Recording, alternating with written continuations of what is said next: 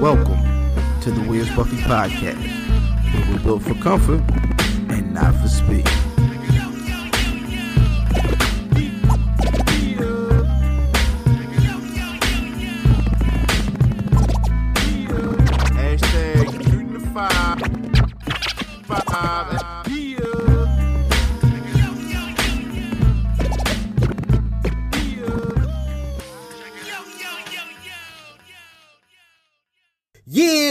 It's the Where's Buffy podcast, where we're built for comfort and not for speed. Now, usually that's a tandem phrase. However, this week, um, yeah, I don't uh looking for niggas. It's No. literally you. Yeah, yep, hundred percent. That was that was a lot of energy. I, I respect the way you came out the uh, came out the gate running. Oh yeah, it that's like some. It's, it's like they they fired the gun and the nigga just just off to the races. Oh yeah, that's what we do, man. Um, and if y'all don't know, I am IlFam79 on your social media choice, aka Don Anderson Podcast, and aka Captain Brew Albano, aka Brew Diamond Phillips, aka Thicky the Dragon Steamboat, aka Cheeto Santana, aka Pod Chan Pod, God's favorite podcast, the aka Potty Potty Piper. I'm here to podcast Chew, Bu- Chew Bubblegum, and I'm all out of Dentyne Ice. And I'm Facts. and I'm in singles competition, man. But very special guest, man. My uh my he, he he's my um he's my advocate. The uh Pod Share right. Pod's advocate. My name is Khal. I don't have a lot of AKAs. You probably heard me on the Black Rasslin' Podcast. You probably seen me ranting about some dumb shit on Twitter. Mhm. You know the routine. Rockthedub.com. Shit, let's go. Oh shoot. Nigga, one half of the Watch Less podcast, deputy Mhm. editor of pop culture at the Empire. You know what I'm saying? Um things happen. but all y'all need to know he's a real nigga, and anybody in that company is real niggas, man. It is what it is, man. We built for comfort and not for speed out here. Um, niggas might have checked the new, um, the new logo is up. Um, so you might hear us under a pod called Buff from time to time. We will answer to either, but if you call us a pod or you call us the Buff, you got to say the whole thing like a tribe called Quest. Facts. Yeah, yo, it's, it's it's been a week. It's it's been a week. Uh, we've had some um some ill stuff. Uh, the good this week. Um, I just heard that the uh, new cases of coronavirus are going down. Jesus. Everybody dead, yo. Nah, this how this how I keep it. I keep it away right here. Yep, right here. Uh, yep, right you- That's that's the key. You drink the corona so you don't get the corona. That is correct. You know how like you know what I mean. You get they give you a little bit of virus as the um. You know what I'm saying? Just you don't got to get a shot or you know what I'm saying like the flu. You just are are you breaking down a conspiracy where the people that make corona is giving niggas a virus? Nah, nah, nah, nah, nah, nah. You don't give niggas uh, anything through Corona. Uh, you, you, uh, Budweiser products, uh, Bud Ice, Bud Light Platinum, um, Bud Light Lime. That's how you would get niggas. Whew, Yeah. Problems. Hundred percent, man. Um, the bad this week. Yo, did you see what's uh Chyna Blac Chyna? You see her face? Yeah, I saw people talking about the fact that her face looked like it was under some massive construction. Yo, nigga, she looked like a whole guy. You remember the mask when the bad guy put it on? Yes. That's what she looked like. She looked like yeah, she looked wild, champ. I mean, does she, she has money, I'm guessing. Yeah, yeah, yeah, yeah. Her she a uh, uh, Kardashian baby mother. But I mean, does does aside from whatever money you get for, because I'm assuming Rob is paying her, but I, I would assume so too. like that's facial reconstructive enough money. What's I- the baby getting? I mean, shoot, regular niggas is getting um facial reconstruction um money now. Yeah, but sometimes they go into fucking like they go into Peru. They going to or- uh, Dominican Republic and recovering in an Airbnb. Yeah, no, no, that's a fact. Exactly, getting glue put in their body and shit. Whoa, whoa, fix it flat. The facts. I'm I'm I'm saying I just that's a lot of work. I hope that she's getting uh what's the point? What's the point? Uh, low self esteem. Low self esteem is the point. Um, Terrible. yeah, but that's That's what it breaks down to. Niggas Yeah. keep looking to the internet to tell them whether or not they're attractive, and things aren't working. Facts. So them She- niggas she keep need- going to Doctor Miami. This nigga, it looked like she went to Doctor Ohio, like she went to like Facts. Battle Creek, Michigan. Like she, she's wilding in the face. She went to Doctor Giggles, nigga. What the hell? Yo, shout out to Doctor Doctor Giggles is amazing. That's a good reference. I like that. What a classic. Um, so we, we we're gonna start the show with my favorite segment though. Um, and I'm not gonna do what we usually do. It's just gonna be uh the release. The release a segment we put y'all niggas on to something dope that came out this week. Yo, we got the teaser trailer for the next Batman movie. That Um, was crazy. Huh? That was crazy. Yeah. It was wild short.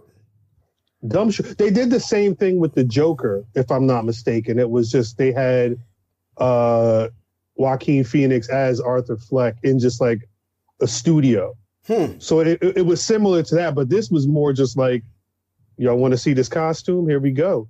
Yo, but that's always a big deal with Batman. It's like Bond with the music, like what the theme's gonna be. Like Right. with a Batman movie, it's always like, what's the uh what's the costume gonna look like? Well, I saw um what was two things. One, because it was like red lighting, Uh huh. the everybody's joke was, "Oh shit, the new Daredevil." Da da da da. But That's gonna One be of in a my Spider Man movie. Don't worry about that. That's gonna be a Spider Man movie. facts. Uh, shouts out to the homie Tombo Slice. I saw him on Instagram. I don't know how true this is. I didn't investigate the theory, but if you look at the logo on his chest, Uh huh. it- it's not just like the bat symbol. It's like some mechanical Nigga, shit. that looked like the batarang, son. It looked like he like smooth grabbed that out his chest and and throw it. like Tom, that. Tombo Tombo said it looked like the gun that would have been used to kill Bruce Wayne's parents. That sounds a little much. I mean, look It's- in a world. It, it again. Don't forget, this is a superhero who that would that sparked it. Right. That so, but that's it. It's almost like that is two on the nose. Like part of his, he's literally carrying it with him. Like you know what I'm saying? I'm I, I'm not gonna say DC is a lot of things. Mhm. Subtle is not one of them. Huh. So DC is the Spike Lee of uh comic book movies. Facts. I, I I could see that being the situation. Again, that- this is literally a theory I saw on one of the homies' Instagram pages, and it made me think for a second. But I I scrolled by. I didn't I didn't do any research because it's probably there ain't, there ain't shit out but that. So we'll see. But that, it did look dope. We'll see what happens. Yo, so weekly, lo and behold, I don't know where it comes from, right? But like in my email, magically, like on Okay. Fridays, like Mhm. a great deal of releases just happen to pop up in my, you know what I'm saying? That's Um, I, I, iTunes let you know that the music is out. Nah, nah, it actually be the music. That's what's up. That's what's up. So, like, of all the stuff that came out this week, is there anything dope that you thought that came out this week? No, Nothing. You- no. You, didn't like the I, I, you didn't like the uh, Meth Bieber record? I don't Not Method Man and Bieber, but like Bieber looking like he's on meth. he looked yeah he looks crazy he looked like somebody somebody brother just got out the rehab or something He needs i don't milk. but i i facts he need he need more he needs some milk and some uh what's that shit methadone hey yo, yes, i'm sorry yo. but uh fam. nah this You know how many methadone clinics? Like I used, yo. So quick sidebar. I used to live like before I got my first car. Um, my first apartment that me and my wife had. Um, Mm. I don't even think we were married yet. Um, no, we definitely weren't married because because I was I had a car by the time I got married. But the um, our first apartment, like I had to catch a bus to work, right? And I was working at Circuit City, and the bus stop that I had to walk to to get where I had to go to, right by a methadone clinic. Oh shit Fam, Nick, that was the most. It made me want to shoot the goddamn dope. Like it was the most dis- depressing thing you see, niggas. Like, you doing, baby? Everything going all right? It's so, and that was the women. Like, you know what I mean? Like, a bunch of bubbles walking around. nigga, you went deep pimp take baby. Ridiculous. I couldn't do it. I couldn't do it. God damn it. Yo, um, yo. So speaking of um, speaking of Watch Less, we talked about Watch Less. Um, what y'all talk about this week? This week we had had two Fs, right? we dropped was it two you Yeah, two? yeah. Fuck, this week was busy as hell. I'm sorry. Um, Monday, late Monday, we dropped a recap of the Oscar show from this past Sunday. Um, literally, we talked about that Korean movie Parasite winning because nobody was expecting that to happen. Yeah. Um, got into the Eminem perform and lose yourself situation. Yo, so It was weird. is there a more hated rapper online than Eminem? Um, I don't know what the world feels about Lil Dicky. No, I'm saying not personally. not personally. It depends. I mean, if we're talking about like black fans of hip hop, Mhm. I think it's more divided than I, I hate to say his core fan base, but like the motherfuckers who got him all those records sold. White people. Yes, hundred percent. I, but yeah, I, I think, and as he as he continues to release music, I think it gets more divided because a lot of these albums don't feel like they're necessary. Mhm. I, I, when this one dropped, there was so many memes about the people who was listening to it. Is nigga, niggas It would make the- you not want to listen. Like, no, I ain't listen to it. Yeah, that ain't I me. didn't- that ain't I didn't listen to it.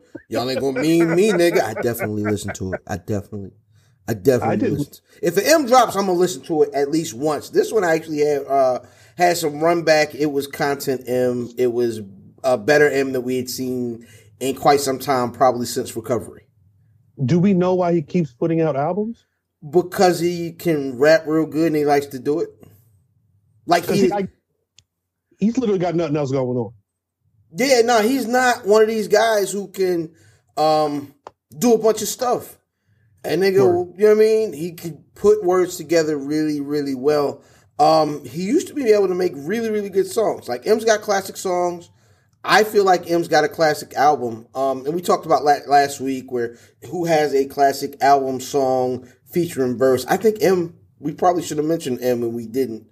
He Um, probably he probably fits that, but I but again, I think this run where because you figure I think a lot of people started tuning out around Encore. I'm literally just looking at his discography Mm-hmm. right now. That was 16 years ago. that's a fact. It took him five years for the next, and then it was like one year. Well, he Three went to re- years. he went to rehab too, though. He, I mean, yeah, I mean, relapse and recovery is li- they're they're titles for his albums for a reason. But 100%. I'm the idea that he dropped albums in 2017, 2018, and then 2020. And it's not to say that there there isn't good shit on there, but there's diminishing returns. Like Revival did worldwide 1.8 million sales. Kamikaze only did a million worldwide, and right now, music to be murdered by, Mhm. it feels like it came and went. I don't think that's pushing like it was at all. but if he does the million worldwide, if the return is what fifty cent a record because he's putting it out himself, Yeah. and nigga made a, a smooth five hundred thousand for the love. I think, and the other thing too is he's putting these albums out on CD and vinyl and, and all that stuff. I think he's probably of that ilk who can still get retail target CD sales. You know what I'm saying? Yeah, It's not a lot. It's him, it's Taylor Swift, and maybe like some white lady who loves country. that's a fact. Taylor Swift. So uh, facts. So I think he uh he's gonna make money. I just don't know if he is if if he is doing damage to his legacy Hmm. By dropping and I don't I don't want to call it subpar again. At this point, Eminem is not somebody that is for me, but it's interesting to see the older he gets, the more he's put just putting out music. hmm You know, it, it, it- he ain't got nothing else to do. it- but you would think like it could be a time where like, all right, Shady is an imprint that has a very uh storied history, especially for fans of hip hop right now. See, I don't think I, I that I think that's I, I don't think they do. I think it's a big name, but what's the best shady release that isn't Marshall? 50, the first 50 album, no? That was a shady release. I forgot about that That's something you like because you I remember. you- I, I guess what throws me off is the the the Dre umbrella, and then the the the then the M umbrella, and then aftermath, which is Jimmy Iovine. Um, so, but as far as just the shady stuff, um, I mean, my favorite release would have to be the uh, I guess no, because that the first Slaughterhouse wasn't even shady. no, So, no, yeah, they, they signed later. ugh, Obi Trice. Maybe. and and that's only because Obi Trice is a real nigga. Yeah, real name, But no I gimmicks. But I think he's in a position now. I mean, well, and don't forget, what Machine Gun do, that's a shady release. But now it is, yeah, and that's the Now thing. it is. So even with that stuff, M don't got nothing to do. They are a self-contained No. unit. They are Yep. not taking notes. They are not taking label notes. Um, They delivered a whole package. and sorry, said, Joe Budden. Um, but but I, I I mentioned Shady to say maybe this is the time where instead of him being the guy putting out the music, he's the guy that is starting to cultivate and nurture talent. I don't You know, think I- that's I- his skill. It's not. It's not. It's not at all. It's not at all. Shout out to Because he Yellow had Wolf. Yelawolf. He had all that, he had all that, that that trash out there for a bit. But what I'm saying is, I think Shout out he could take. thi- this is the time where you take, you know, a year or two to really. at- If it's not you, it's one of the guys you go to for music. I mean, like, yo, who's hot? Who's bubbling? Who do you think I should put under the umbrella? And then start trying to make that move. You know the funny part is, you know who I feel like honestly might be the most complete artist in rap right now is Royce. Royce's Royce's last two projects back to back are flawless albums. Uh Layers and and then Book of Ryan, flawless Word. projects, amazing songs. Um those albums did everything for me that I want a, a, a rap album to do. We didn't get any hot singles, but. Now you know what? I take that back. Um, Boblo Boat, which isn't a radio jam, Yeah. but the record with J Cole is is, is amazing. Um, Yeah. uh, uh, the the, what's the, uh, the song "Cocaine" last year was my favorite song that they made. Like just favorite song, period.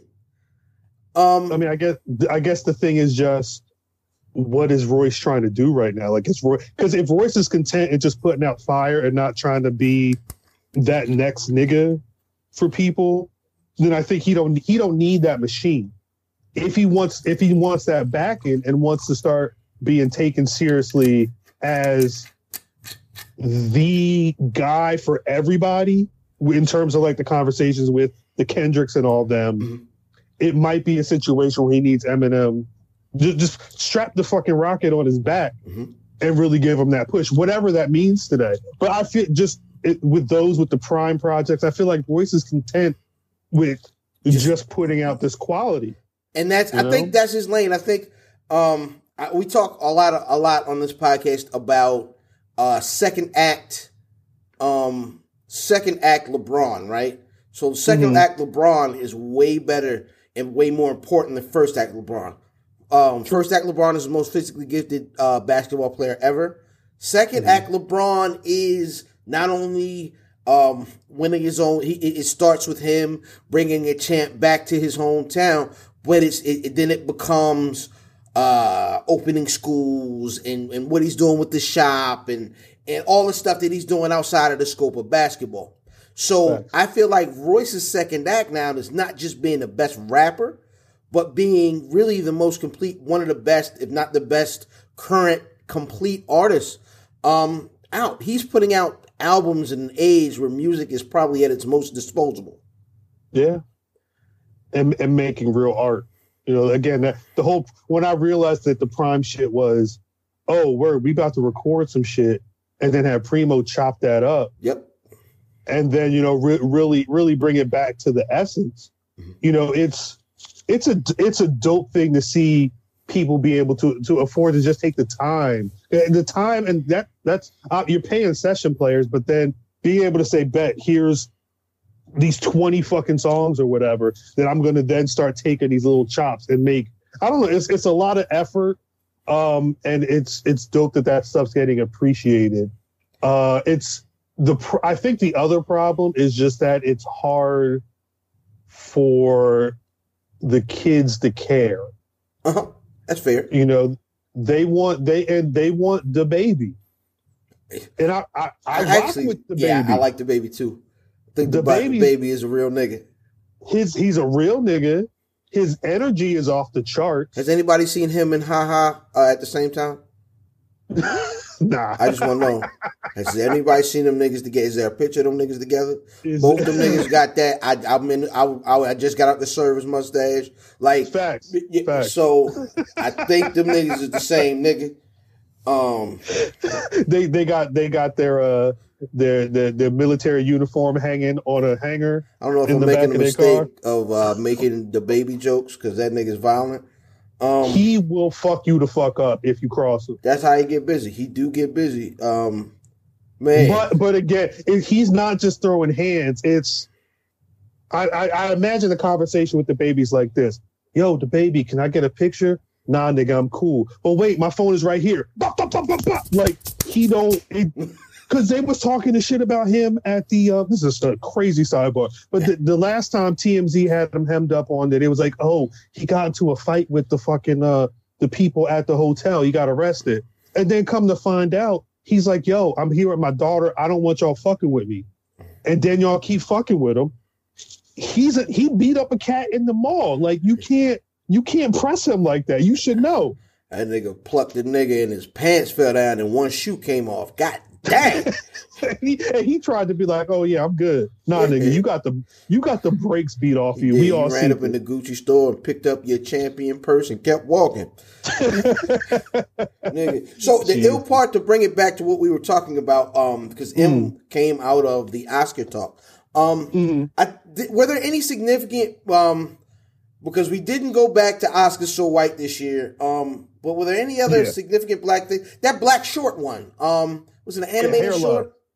Yeah. um, Hair love. Yes. Shouts out to Matthew Cherry. I can't remember homegirl who worked on it. Um, but the the ill part was that was a Kickstarter.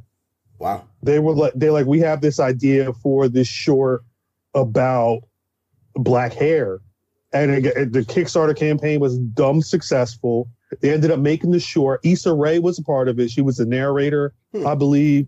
Um, they dropped a book. It's a good book, especially if you're a parent of a of a black daughter, mostly, but like any you know black kid with with hair, you got to figure out how to manage. Son, my, my Um, kid got the ill high top right now. Yeah, he does. Yeah, he does. So uh yeah, like it's it's it's a dope story. It's a very black story, and to see them take the uh the short, the the animated short Oscar was because Matthew Cherry. I don't people don't really know. He used to play ball.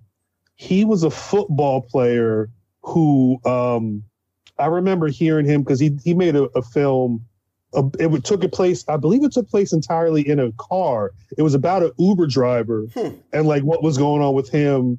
It was called Nine Rides. It came out in 2016. He was a wide receiver. He's originally from Chicago. Um, like at one time he he played on the Bengals. He was a part of the Ravens, but I think he ended up, you know, leaving. He got, yeah, I guess he he was he, he was on injured reserve back in 2006, but then ended up not playing that year. And I think he retired and went straight into making uh making films and and, and whatnot. Um, yeah, the, the Uber shit was shot entirely on an iPhone 6s. Wow. I rem- I remember because there was a, at the Empire there was a a feature done on him when he was at South by, if I'm not mistaken. Okay. And from then on, it was uh yeah, it looks like 2017 they launched the Kickstarter to do the short film. They wanted seventy five thousand dollars and ended up getting three hundred thousand dollars for it. Crazy successful. Um, it dropped in 2019. It was, you know, the, the, the book was on the children's bestsellers list. Um, it was being shown in theaters before uh, Angry Birds 2. Um, and then it once, but like a guy like him, because he started rocking with, uh, after they did the movie and everything, he started working with Jordan Peele's uh, Monkey Paw Productions company. So, like, he had a part of the last OG and things like that. Um, the sad part is, though, like, that's the main black thing that happened at the Oscar. Brenda ain't won one this year. No, God dang. no. Cynthia Erivo, who played Harriet Tubman, she was up. She could, she, you, you know what an EGOT is, right? Yeah, yeah, yeah, that's uh, uh Quincy Jones and them.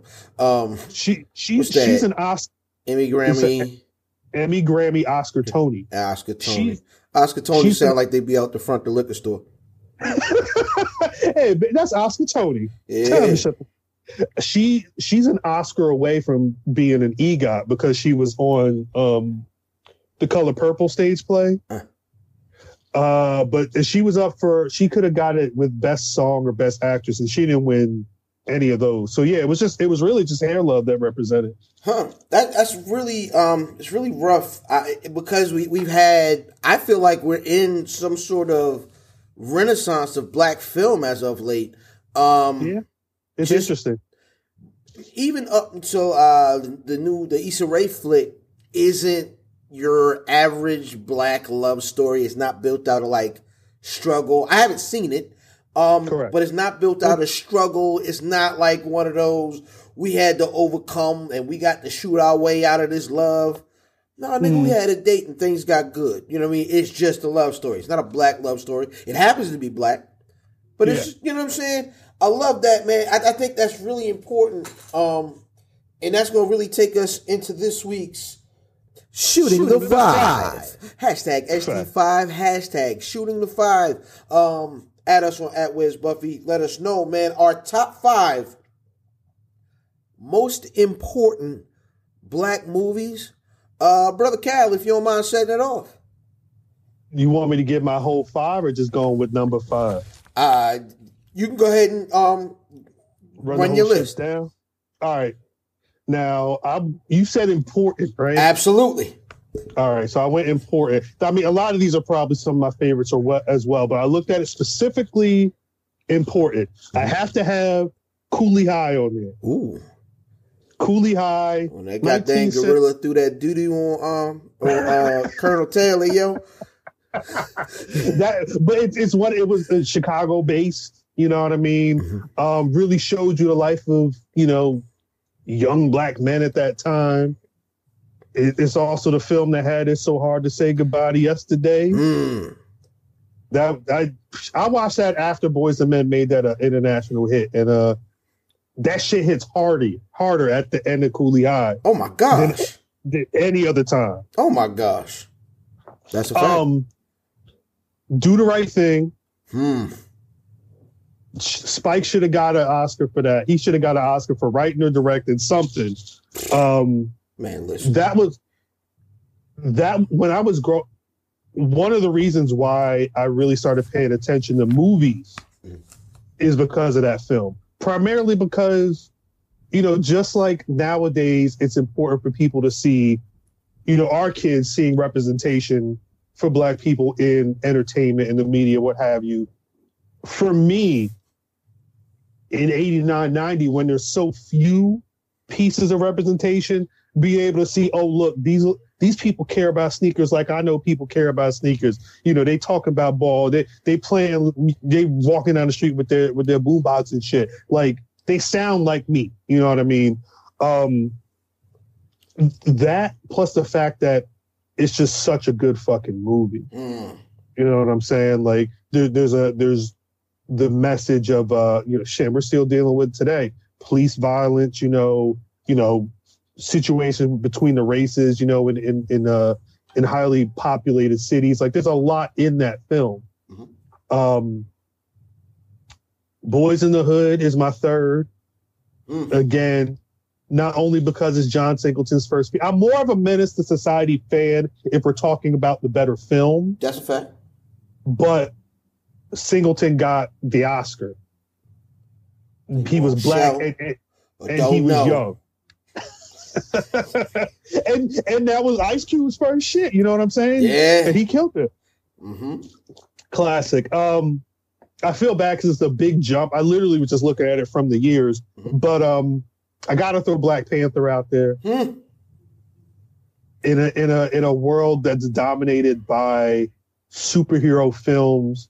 The fact that we could get an African king to murder the box office like that for Marvel hmm was very important. With- very important. It, it, it should again, and it got Oscar. It didn't get no Yeah. major major Oscars, but it got some design stuff. It got some uh, costuming stuff, I believe. Shouts out to Ruth E. Carter. Didn't she? She Um, she she did uh, school days, right? Ruth E. Carter is a legend. I mean, there, there's if you look at the list of films that you grew up watching, because she just did Dolomite as well. But like throughout the years, she's done so much in that field. I think, as a matter of fact, I was on Instagram this morning, and uh, she has I don't I don't know if niggas shop at H and M, but she has cl- like some hoodies or something at H and M. H and M. There's select stores when it's actually available, but if you go to the H and M website, you can look at look for the Ruthie Carter stuff, and she's got a, a, a line of stuff that she's put out with them that you can order right online. So uh, yeah, dope black woman. I actually had the I went to Wakanda, and I had the uh, the chance to stand next to her while she was breaking Nigga say he went to Wakanda. That mean that nigga smoked the package. I was, Shit, I, I nigga, I'm was- about to go to Wakanda right now. uh, finally, it's a smaller film, but it did win the best Oscar, and that's why I'm giving it to Moonlight. I don't know how niggas feel about that film. Um, two things: one, it won that Oscar that year when Warren Beatty fucked up and tried to give it to La La Land, and I was hype off of that. Two, if you and it- let the film nerd, film nerd time I'm with it. if you if you look at movies and see like all right all right back up when the medium of film was created. It was created specifically for white skin Mm. you feel what i'm saying they didn't and over the years it's not like they've made advances to where like they know how to properly bring out the beauty of black skin on film I actually got a story about is- that. I, I I'll tell it a little bit. Moonlight is a film where, like, especially with like darker textured people, like you you really it it made black bodies look beautiful. Hmm. You know what I'm saying? So stuff like that. uh, Of course, Mahershala Ali, a goddamn beast, and he shined in that film. Uh, but yeah, those are my five. Hmm. There's probably a bunch that I'm forgetting. There's probably a bunch that probably would have made it if it was my favorites. But importance, that's my five. So I put that I put that important part in there just because it's different.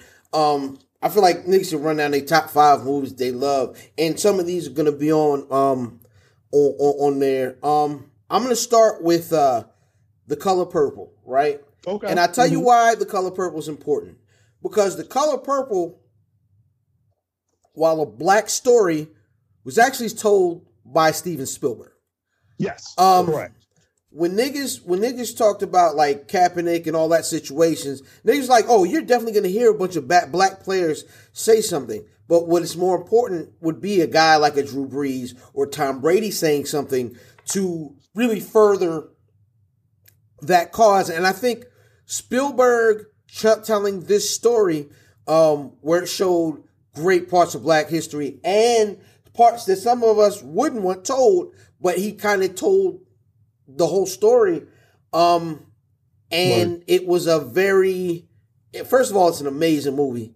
Um, and it, I, I was impressed that it's it's it's kind of a big deal that we had that big of a cosign to tell a black story and to, and show the world that black stories are viable, right? I think that Word. got the, the the ball rolling. Um, speaking of getting the ball rolling, she's got to have it. Um, Word. Yeah. she got Habit. Isn't I don't even know if that's in my top five of Spike movies. However, it is the first, and the first is more important because it gets the ball rolling. Um, you know what I'm saying? It, it, it allowed kind of you know Spike to get busy stylistically. It, it inspired niggas like Matty Rich to do Straight Out of Brooklyn, and um, you, you, even you see um, uh, even Singleton was inspired by Spike, of course. Um, number number my number three, I'm gonna go with probably the best movie on this list. Uh, also a Spike film, also Rob for an Oscar. Um, Malcolm X. Yes. Come on, yo. Yeah. Uh, yo, niggas really thought Robert Nero with that little accent was y'all. Wow. Um, Bullshit. Yeah. Bull, bull ass shit. That's- and, and the fact that Denzel had to be a corrupt cop to get the Oscar and he didn't get it for Brother Malcolm kills me every day. That's a fact. And and, and and but this is this is one of the movies that let niggas know that Denzel just wasn't a black lead. This was nigga was a lead lead. Word. You know what I'm saying? Word. This nigga we I started like seeing Malcolm when I watched that movie. You know what I mean? Um Word. Word. number 2 my favorite ensemble movie of all time Harlem Nights. Classic. Harlem Nights. It's an Eddie Murphy film. Ed Hop in front of the camera and behind the camera. Um, I could watch that every day, all day. Mad quotable. Stop shooting that little gun. Pause. Uh, you know what I mean? You shot me in my pinky toe. Um, yeah, yeah. you know what I'm saying? You ain't leave nothing but a, a swallow in the jaw or swallow it and shut the. You know what I'm saying? Like, and of course, the greatest movie quote of all time: "A look it, I ain't coming home no more. Take it easy." Classic. Love that film. Yeah, absolutely. And my number one most important black movie all time is Hollywood Shuffle. Mm. What Robert Ro- what Robert Townsend did as an independent filmmaker, he put this movie on a bunch of credit cards. Yeah. Um, he got it done. Um, this is we see Keenen.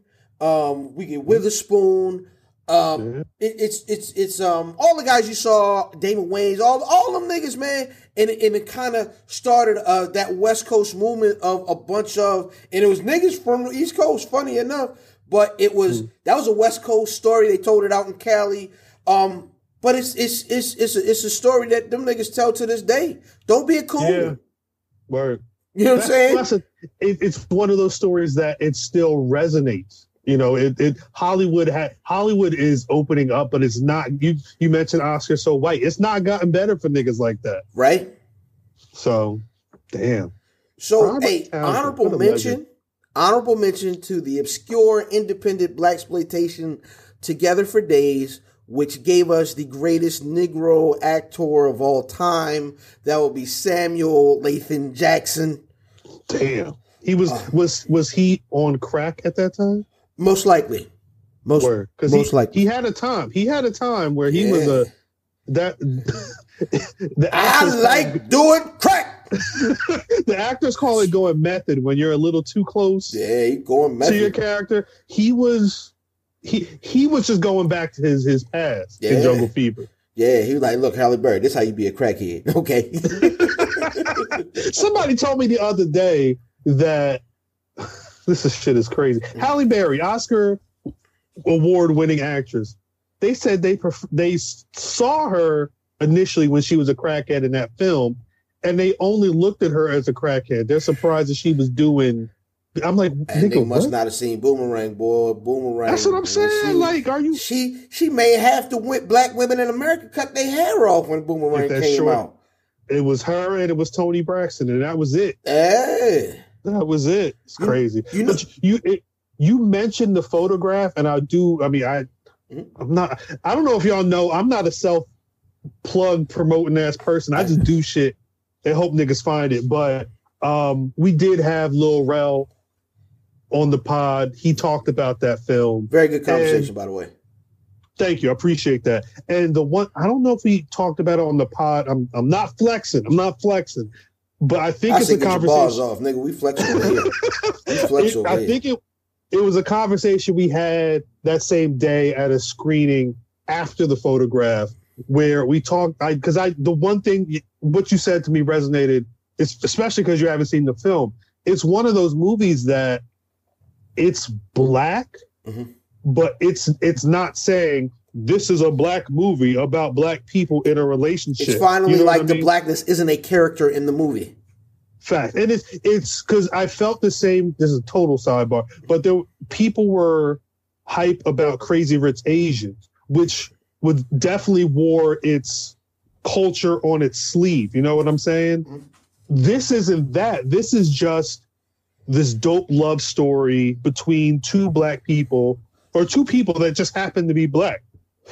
They're going to talk about hip hop, but they're also going to talk about you know their feelings and shit. And I think because people have been back and forth on the film in regards to how good or bad it is. I don't really care. I like being in a world where we can have two black actors that people are looking for be in love on screen and not have to worry about, you know, some type of police shooting Mm. or gang culture or whatever. Like, Or Tyler Perry just- showing up in a dress judging you. I don't know what's wrong with you, baby. somebody somebody's abusive oh, uncle or some shit like that. Just let these black people deal, Bi- oh, I'm sorry. let these people deal with you know a relationship just like white people have been able to do for you know eons. So, black love. Shouts out Stella Meghie for that one. Absolutely, man. I, I, so let me ask you a question. How important do you think movies are to black culture? Um, I think they're extremely important. I think you can you can gauge a lot about somebody based off of the type of entertainment that they take in, and at least when you know growing up in, in, in being a teenager in the '90s, Mm, if it wasn't hip hop, it was, you know, again, did you see Boyz n the Hood? You know, what's your favorite part of House Party? Shit like that. Like, those are the things that would be instant connections. You know, what you find funny, who you relate to in these situations. And I think, and again, I'll, I said it before, I say it again. With television and movies being such an important medium in terms of how the world sees us, you need to have those black stories or those black films telling these black stories, or at least being able to see black people. You know what I mean? The fact that my son might not know about Africa, but can watch Black Panther and at least get a little glimpse Mhm. of how people live in Africa, even though it's fictional, is important yeah. Being able to go to a Walmart and buy a figure with a black face who's murdering shit just like Captain America and all them other motherfuckers. It's important, and it all goes back to the images that we're seeing in the theater. A hundred percent. I mean, to even go into like, you know, plug, pause, uh, Black Rasslin' Podcast, you know what I'm saying? You catch that every single week on Friday. Um, enjoy yourself, blackwrestling.com. Uh, if you don't listen, uh, kill yourself. Anyway, um, so this week the Pan African uh, Championship belt was awarded to uh, Sister Trisha Dora last night. Um, as of this recording, and I have so I got a son who eh, he, he he pays attention to wrestling, but he doesn't watch it like he used to. I have a nephew who they're like brothers. He's not really into it either. However, his twin sisters, big wrestling fans. Um, we're brunch today, and I'm like, um, girls, who are your favorite wrestlers? And I get Naomi and Bianca Belair. Um, Bianca Belair, I mean, uh, uh, uh, uh, uh, Naomi is coming to the ring newly with natural hair, which is amazing, right? Yep. Um, Yep. there's there's a picture last night of Trisha Dora winning the belt with a little black girl in the back row. That representation is a real thing, and so for me, with with with black stories being told on film, and at in the '90s when we were first getting these movies, it was one at a time, one at a time, but they they varied. You got Boys Yeah. in the Hood, and you got Color Purple, and you got Above the Rim, and you got Juice. You know what I'm mm-hmm. saying? You got you you started seeing all of these black folks not necessarily having to dance or sing or be a football player to be viable members of of, of, of the entertainment industry. And I, I we got a chance to see that. And the more you get that, your art, I feel like as like like art, the art is a major imprint of your culture, right? And I feel Uh-huh. like niggas don't uh, uh, identify like African American culture as its own thing all the time. Niggas tie it to slavery and, and Africa. And yes, these are our major parts of our past, but our our art is our imprint. So like 50, 60 years from now, and you know what I mean, even 100 years from now, and they look back at what we were doing, they're going to look at the films. And so the story of black cinema it, is going to help tell the story of the black experience specifically in America. And I think that's really important to um, leave a story and leave a legacy. It, it, it, it wasn't good when it first started. Nigga Hattie McDaniel was like, God, where you going at right there? It's the cold out there. You know what I'm saying? and you uh, come all the way up to Tyler Perry talking about, girl, where you going? It's cold out there. Facts. Facts. But- but you, you need you need all of that. Just like you needed a boomerang back then. yes. Not not just for again a black love story, but the thing that kills me the most about Boomerang is it's a bunch of black folks working in an office. They're professionals. That's amazing. Yeah. It's you you didn't see that, you know. Strictly Business is another movie where it's like it's it wasn't a great one, but it's good to see black people not just being on the corner, Yeah. not just toting guns. Because there are black people that are there, and it's not just the one token guy who is just putting on so he can get to a higher position. There are black folks that are there. We just we need to see that stuff. So Wasn't Chris Rock? Not- what movie was Chris Rock the, the mailroom guy? Chris Rock was the mailroom guy, Boomerang. Boomerang, Boomerang, yeah. and he, he probably had like two or three scenes, but Then Tommy Davidson was the strictly business mailroom guy. he was like the co he was the co-star because that was that was uh Martin from uh Cosby Show shit. Philip was Tom- it? Philip Morris, Philip Thomas, something like that. Philip Michael Thomas, Some- something like that. Something like that. But and, and, and Samuel Jackson was in that too. Yo, this My wife was just fast. watching that the other day. Yeah, he's he's everywhere. He was everywhere. But you I think the importance of seeing and and because slavery stuff is important, but I think you need to see black people in all facets. Hey, I'm cool. I'm cool on a new slavery movie at this point. After Harriet, I'm cool. Like I don't want no new slave niggas like the Nat Turner. We say heard that story. I don't want. I'm cool, yo. Yeah, I'm I'm I'm glad that because I remember I had I watched The Birth of a Nation, Mhm. but I hadn't seen Twelve Years a Slave. Okay. So I watched Twelve Years a Slave like right around the time I, I went to a screening for Birth of a Nation. Um, and I'm like, we really had like two black to black back to back slave films where slaves are getting their teeth ripped out and like you know getting whipped like so props to harriet for not brutalizing black folks Mm. on film you know but uh, yeah i don't you start to get used to it. um, unless there's some other slave story that we've never heard about that is more interesting than anything we've seen i'm good Yeah. Gi- give me the give me the harriet tubman movie about what she did after freeing everybody Yeah. you know what I'm saying? Give me the story about the first black person to work in an office. Mm. You know what I'm saying? Give me give me something that we've not seen. That nigga be taking before. off Fridays and um. facts, big facts.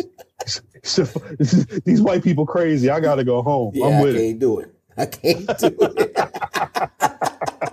That's fact. That's Yeah, facts. I feel like that every do. day. Yeah, I mean, I think we're at a space where now, I mean, especially with like, you know, we're getting black horror films that ain't Jimmy Bones and Tales from the Hood. You know what I'm saying? Um, Word. My wife gets pissed off every time I mention Tales in the Hood because we were on a uh, flight and I made her watch the second one. Um, Ooh, God, I've not watched that, but I heard that was terrible. and I, so I see, I'm different. I watch bad movies, You like bad movies. right? But I like them differently. I watch bad movies as comedies. I feel you. You know I what I'm can't do saying? it. When a nigga be like, "Where are you going?" Like, like, oh, he's a horrible actor. This is oh great. Oh my God. What was just this one trash film. Jim Jones. It was called First Lady. Did you ever see First Lady? No. Is that about a little to say- girl movie? Is that a little girl movie? No, no, no, no, no, no, no, no. Now it stars Hoopz. You know Hoopz, right? Yes. Hold on. You watched the movie with Hoopz in it? She's the lead. The She's the lead? She's the lead in the film. The poster is Hoopz and Jim Jones. Jim Jones actually gets top billing. He's in the movie in 15 seconds, I'm sure. Literally starts the movie without spoiling anything that actually happens. I say nobody's going to see that. Nah, I, I say get your spoilers. You can spoil First Lady. Who started Jim Jim Jones gets murked out about 10 minutes into that film, and it's literally just Hoopz trying to run his drug empire. Wow. There's these terrible, this terrible little girl actor. Like, like she. This is. They said, "Hey, baby, you want to act? See, I can act. I can act." And then she's act looking. bad in church, little nigga. it's the worst shit I saw, but I had to watch it just because I wanted to see what James Jones did. Terrible film. Yo, so speaking of this, right? I, I actually owe my wife an apology. She tried to get me to watch a. uh She, my wife likes these bad movies that are on like Amazon. I think First Lady was an Amazon film. Okay. I might be mistaken, but yeah, yeah. Um, she had me watching uh Buffed Up. buffed up. Buffed Up, which is all right. So in Detroit, one of the really uh staples of niggas that that is balling are a pair of Cartier buffs. Mm. The Cartier Buffy, buffs. yeah. Yeah. Yeah. So it's a movie about a nigga trying to get a pair of buffs, and then he he come up on a pair of buffs on a robbery, and him trying to keep the buffs and keeps the broads that he, you know what I mean, got with the buffs. You know what I Yeah. mean? And it's it's bad, right? Mm. And I stopped watching halfway through. However, I did make my wife watch Tales from the Hood 2. Terrible. I daily put my my nigga Keith David in a bad, bad movie.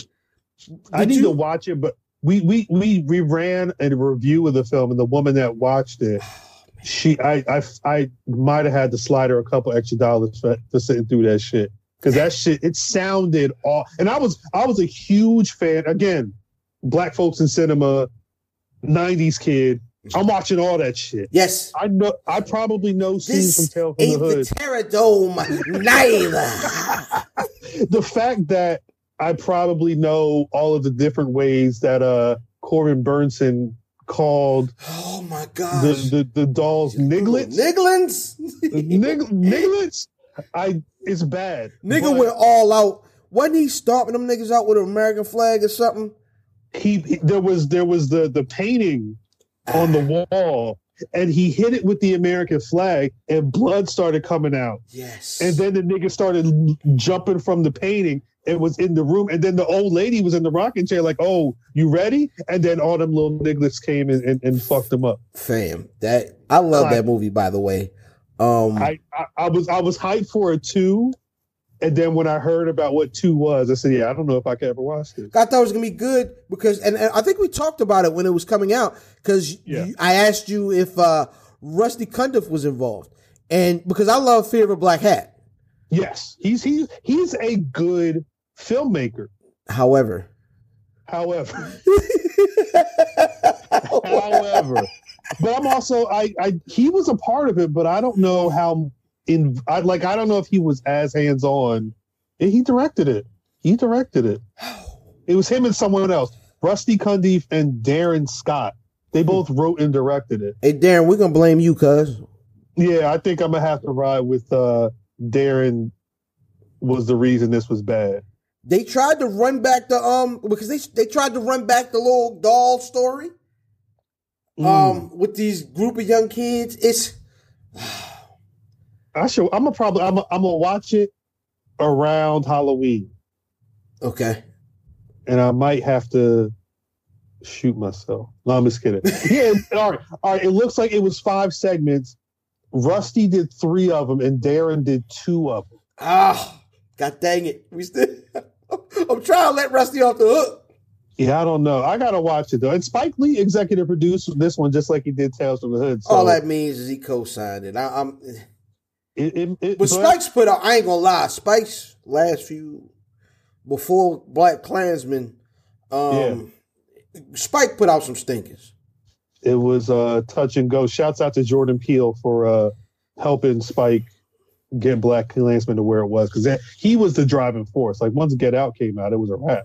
That we gotta talk about that. That nigga is a special nigga, man. If if Candyman is good, Candyman better be at good. yeah, at this point, Candyman better be good.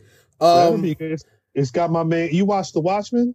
yes, Yeah, Yeah. Yahya, dude. That was uh my That's your right. homeboy in there. oh, that's right. He, did- he's supposed to, he's supposed to be in it. So we'll see. We'll see. Yeah, that's that's crazy. Yo, so really quick, so you've been at the Empire. When we say Empire, uh, we're, we're talking about Complex. Uh, I don't know if it's Complex Media Group or whatever they call it because it, it, it used to be Complex Magazine. It was Um, Complex Magazine. and went to Complex Media. I believe they're now running with Complex Networks. Huh? Yeah, I see. I seen niggas got the, the Hot One show dropping and all that. I'm definitely watching that. Um, Yeah, yeah. It's gonna be lit. It's gonna be lit. they gonna have you on there eating wings, my nigga. Nah, don't you eat wings on TV, nigga. Nah, Don't you never I- eat if- wings on TV. I don't think they didn't ask me to do nothing to that, and I don't good. want any piece of that. I, I want no piece of any of that. You feel me? I've always wanted to try that hot sauce though. Just I- and I don't even do hot food. I just want to know if I could take it. Pause. It's from what I understand, it's it's it's a problem. Well, now I, I, I watched. I watched. I see niggas. Niggas is out there going down. I'm saying, like, like you don't think, oh, it's gonna be cool because I know how to eat food. Like you have to be prepared for the level of fuckery in this sauce. I can't remember who I was just watching an interview with, but they said they was cheating. Like no, no, No, no, no, no. They said that they was cheating because they don't put the sauce on all of the wing, so they just take the bite of the other part of the wing. Who was just? It was somebody who I'm a fan of. It was talking about being on Hot Ones and said and they cheated. It might have been Uh-huh. Desus and Mero. I think, yeah, I think that's who it was. I think it was Desus then and when Mero. was talking to Letterman, right? Yeah, Yeah, I don't. I got to go back and see what he said. I've also not sat in on a Hot Ones recording to know how hot the whole wing is, Mhm. but I will say this, and it probably shouldn't be a surprise, but I know that Sean Evans has to go into the doctors on like a regular basis oh yeah, to make sure that he's good because he's doing that on a consistent basis, and, and, that shit will fuck your guts up. big fat. I mean, It almost- look. Yo, that the, the it almost killed the man versus food, nigga. Yes. Yeah, that shit is not a. I mean, at the end of the day, these are real deal fucking peppers. This is real poison you're putting in your body. Yo, you got to be ready for it. So in lieu this week of, of grown man bars or smoking and drinking or herbs day, even sports in the buff. Um, Hmm. I'm just gonna ask you a couple questions about some of the interviews you've done, um, or, or some of the folks you've run across. Um, who who is probably who fits under coolest nigga celebrity wise the niggas you either interviewed or just had a uh, a- a back and forth with?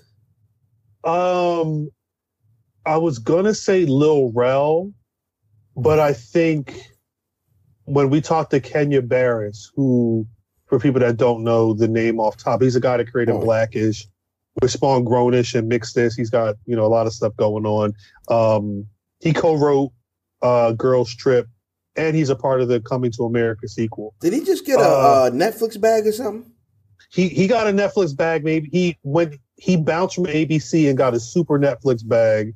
Um, he's got a show coming out that kind of mirrors his his real life with his uh his mixed wife and their kids.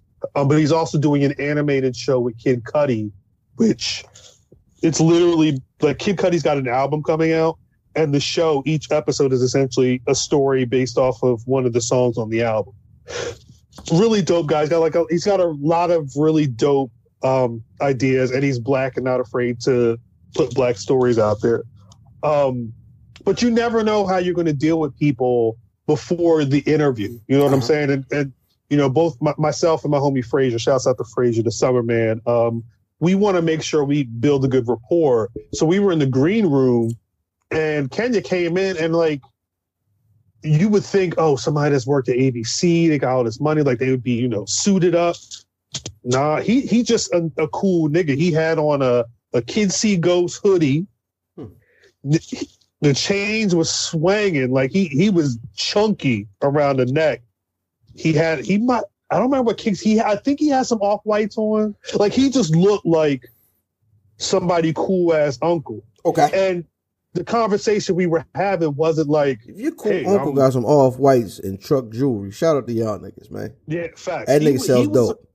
He was a cool motherfucker. Like there was like we were just we were talk, we were able to talk about you know shit that we love even with outside outside the interview and just like it felt like it was one of the big homies Mm. that we was talking to.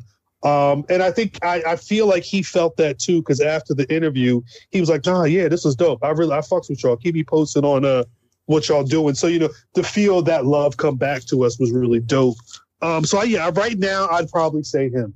I'd So- probably say So who is the finest young lady that's been on the like where nigga eyes Ah. is big? Like God, you boy. I mean- gracious, boy, if I wasn't married, let me.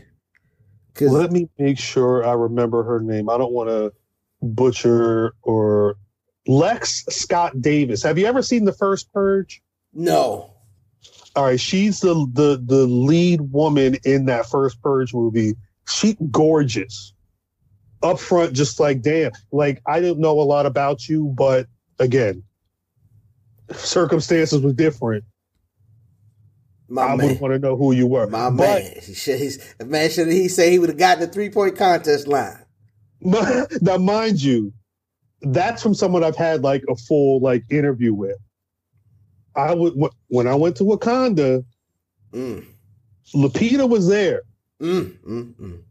It was a roundtable interview, and I've been around some very beautiful women, just in life in general, but especially like you know in Hollywood. The energy in the room is different when Lupita walks in. That that's like Wow. a whole and it's not just niggas it's not just man it was everybody in that room was like god that's if you said jesus had walked in that room Mm.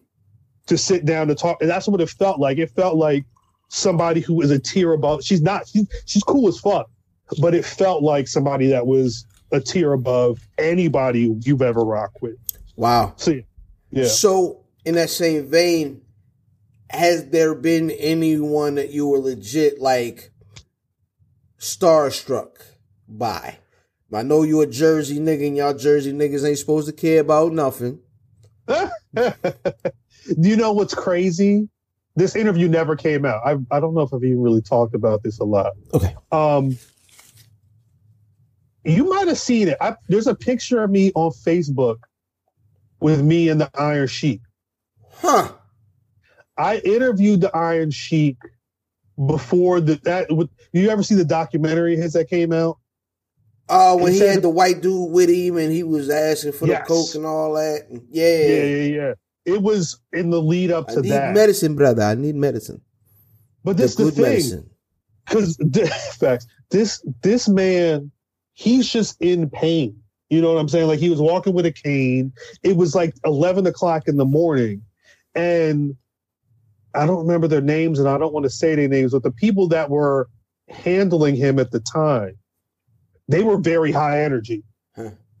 And i think they were the guys who were behind his twitter account in terms of just you know the wild shit he would be tweeting all the time he didn't want it. They wanted to be like, yo, let's get him lit and then show him pictures of celebrities. And then he could talk shit about the celebrities because he doesn't know who they are. That sounds amazing.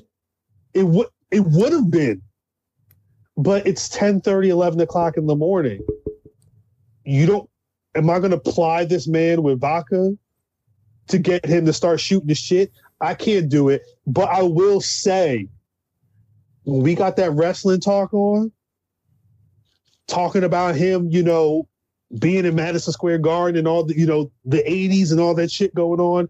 Those were the best wrestling conversations I've had with. I've interviewed a couple of you know WWE people, but like just in terms like Shout out Roman Reigns. facts, facts, Lio Rush, all them niggas. Shout out Lio Rush. The conversation there, I could tell was like his favorite part of the day. Trying to figure out who the fuck whatever random celebrities were. He wasn't with that shit. He definitely wasn't. You know, on some, I'm drunk enough to be dealing with that type shit. And I think that's why it didn't come out because I got what I wanted, but Ah, in terms of what they wanted with the splashy, you know, flashy shit, it wasn't there. That interview was somewhere, just like my interview with Treach. It's somewhere. Oh, being a Jersey nigga, I know that hurts your feelings. That got- nigga is criminally underrated, by the way. that he he is a beast. Now we A talked about we talked about M earlier. M credits Treach as one of his major influences. I mean, Treach Treach's flow is was staccato and it was choppy, where he was like fit, Yeah. fitting bars, in, fitting words inside bars and getting them off. Yeah, niggas don't talk about Treach the way they're supposed to. at all. I, if, if I'm not mistaken, I interviewed Treach for a. Uh, they were doing a project on Tupac. Hmm. I think I think it fell through. I don't know. I don't know the logistics of that, but they had me. It was I was off camera, but Treach was on camera, and we we were specifically talking about that, eh, like the Juice era. Um, you know, when he was really meeting Pac and him chilling with Pac throughout. You know that that that because Pac's gone too soon. You figure if Juice is 92 and he passes 96, like I think they were once they met on the Juice set, I think they were always cool. Yeah, So you know the conversation mostly was mostly geared to that. But yeah, for whatever reason, the project, whatever they were doing video wise, didn't come through. So again, I got a picture. I'm rocking a big L hoodie, that's hard. taking a picture next to Treach, who had a, a, a burgundy fur with a hat with a with Wow. a Scully to match. But um, wow. That's all I got out of it. It's somewhere on my Instagram. So So Yeah. before we get out of here, we're both podcasters together and separately. Um, one of my biggest influences uh, is Combat Jack. word. Um, I've heard you on the Combat Jack show before. Yeah. Um, before we get out of here, tell me, I guess, what combat meant.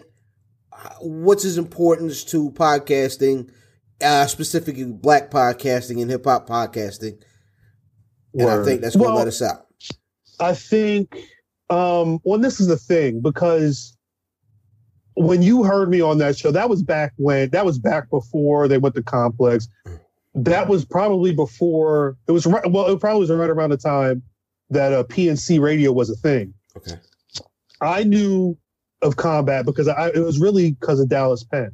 I was a, a reader of Dallas Penn's website. Um, it was one of the first like hip hop blogs, although and he would talk about rap, you know, he was very knowledgeable about uh, you know, lyrics and, and flows and all that. Um, and just history in general. But his site was it, the best parts about Dallas were, you know, the the the the boost in polo shit. You know what I mean? It's it's the real, you know, the stories that he had about the homies he grew up with. That was the Dallas that I rocked with. And through him and guys like Byron Crawford, I would get put on to what Combat Jack was doing. Mhm. So me and me like I I met Jack once at I think the second uh the second barbecue they did in Brooklyn. Cool guy, cool as fuck on radio, cool as fuck off radio. Um but because I was just a homie with them on the the the the email side, you know, trading songs and you know stories and all that stuff. If I rang, they would you know let me on the show. Um, but I think anytime somebody asks me how I got to where I am right now, which is not anywhere near I think I need to be, um, I always tell them, get your work on. Whatever you're trying to do, just start doing the shit. And I think when you look at Combat Jack, where he was a guy who was a lawyer and started writing those stories online and turned that knowledge into being a voice for our age group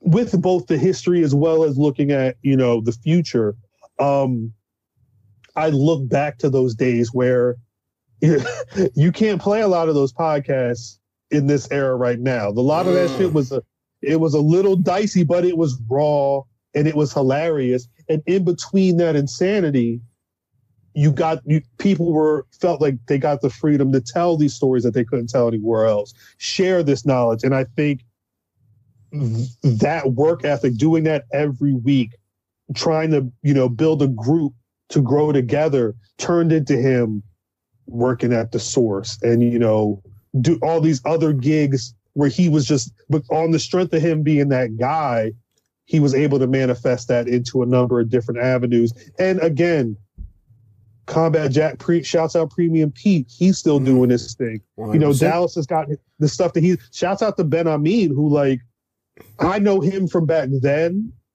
and i'll run into ben amin in new york at a movie screening and we'll just sit there and be like damn this is crazy you know?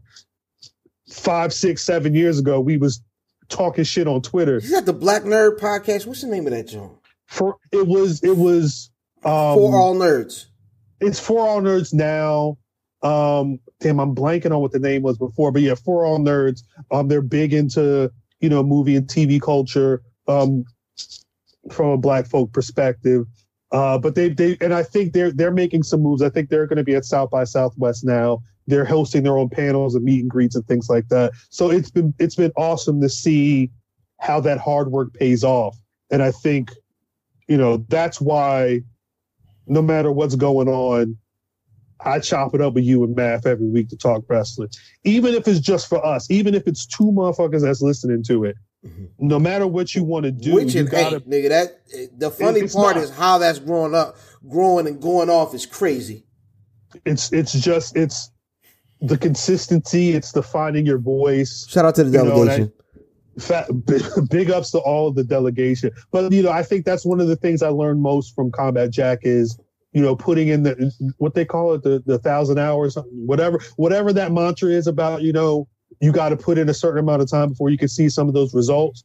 I think it's a guy like Combat Jack setting those goals and seeing him actively work towards it and see that shit manifest. And now, you know, passed away, fuck cancer, all that stuff. But seeing the love that the community as a whole had for him was a result of that work and that grind and that paying off.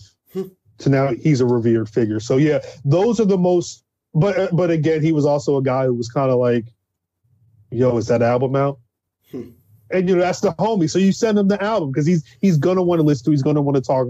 And he, I I felt like, you know, we weren't the closest the closest like eh, i would i wouldn't think me and his relationship was something like him and dallas you know we wouldn't chop it up on a regular but he was always a cool guy he was always a down-to-earth guy he was always willing to meet people and have those conversations because you never know you never know what that's going to turn into. And those are the less when i think about jack and his importance those are the things that i always go back to is, is just being that real of a dude and seeing that pay off in his field Yo, So- that's that's what's up. Um, if you niggas haven't, I, I think the the combat uh, uh back catalog is, is available.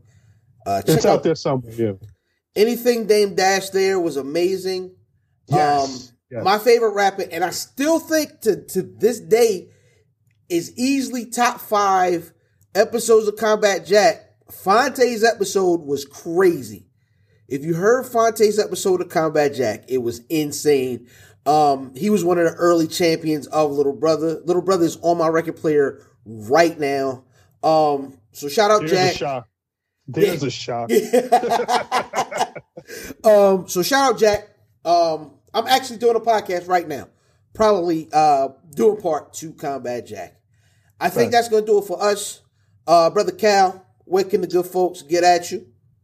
Um, at Khal on Twitter. Um, if you want to find me on Instagram, I'm at Khal Dub. Um, Watch Less drops every Wednesday. Apple Podcast, wherever you take podcasts. Black Rasslin' Podcast drops every week. Friday, sometimes Saturdays, Friday-ish. depending on what's going on. Friday-ish, yeah. Before the weekend, before uh, hopefully we usually try and go before SmackDown, but if we can't, there's usually a reason why. Um, Shout out to Matt. Shut up. That's that's that's that's pretty much it. I'm, I'm you can find me if you're looking for me. You can find me. That's what it is, man. And of course, I am IlFam79 on your social media choice, aka Nine, and listen to podcast, the aka Captain Broadbano, aka Diamond Phillips, aka Ficky the Dragon Steamboat, aka Cheeto Santana, aka Pod Champ Pod, God's favorite podcaster, aka Potty Potty Piper. I'm here to podcast Chew Bubblegum, and I'm all out of fruit flavored bubble tape. Jeez. Are you are you reading that off a piece of paper, or that you that's committed to memory at this point? Nah, yeah, no, no, that's I, I know the I, I know the song. That's that's that's that's the first verse to summertime at this point. Classic, classic. Exactly, man. That's what it is, man. At Where's Buffy, your social media choice. Where's Buffy.com, a, a uh, YouTube.com slash C slash Where's Buffy, where you will actually be able to see this conversation if you are listening to it now and see me in, in uh, ingesting uh, copious amounts of Jim Beam and uh, Corona to keep me safe from the virus. And um. All I have to say at this point is, AB, take us out. It's The uh, gang, gang. If I don't fuck with you, they don't fuck with you. well, I think it's their choice, isn't it? Man, gang, gang. You, you know what that means? Gang, gang. Take the L out of lover. It's over, brother.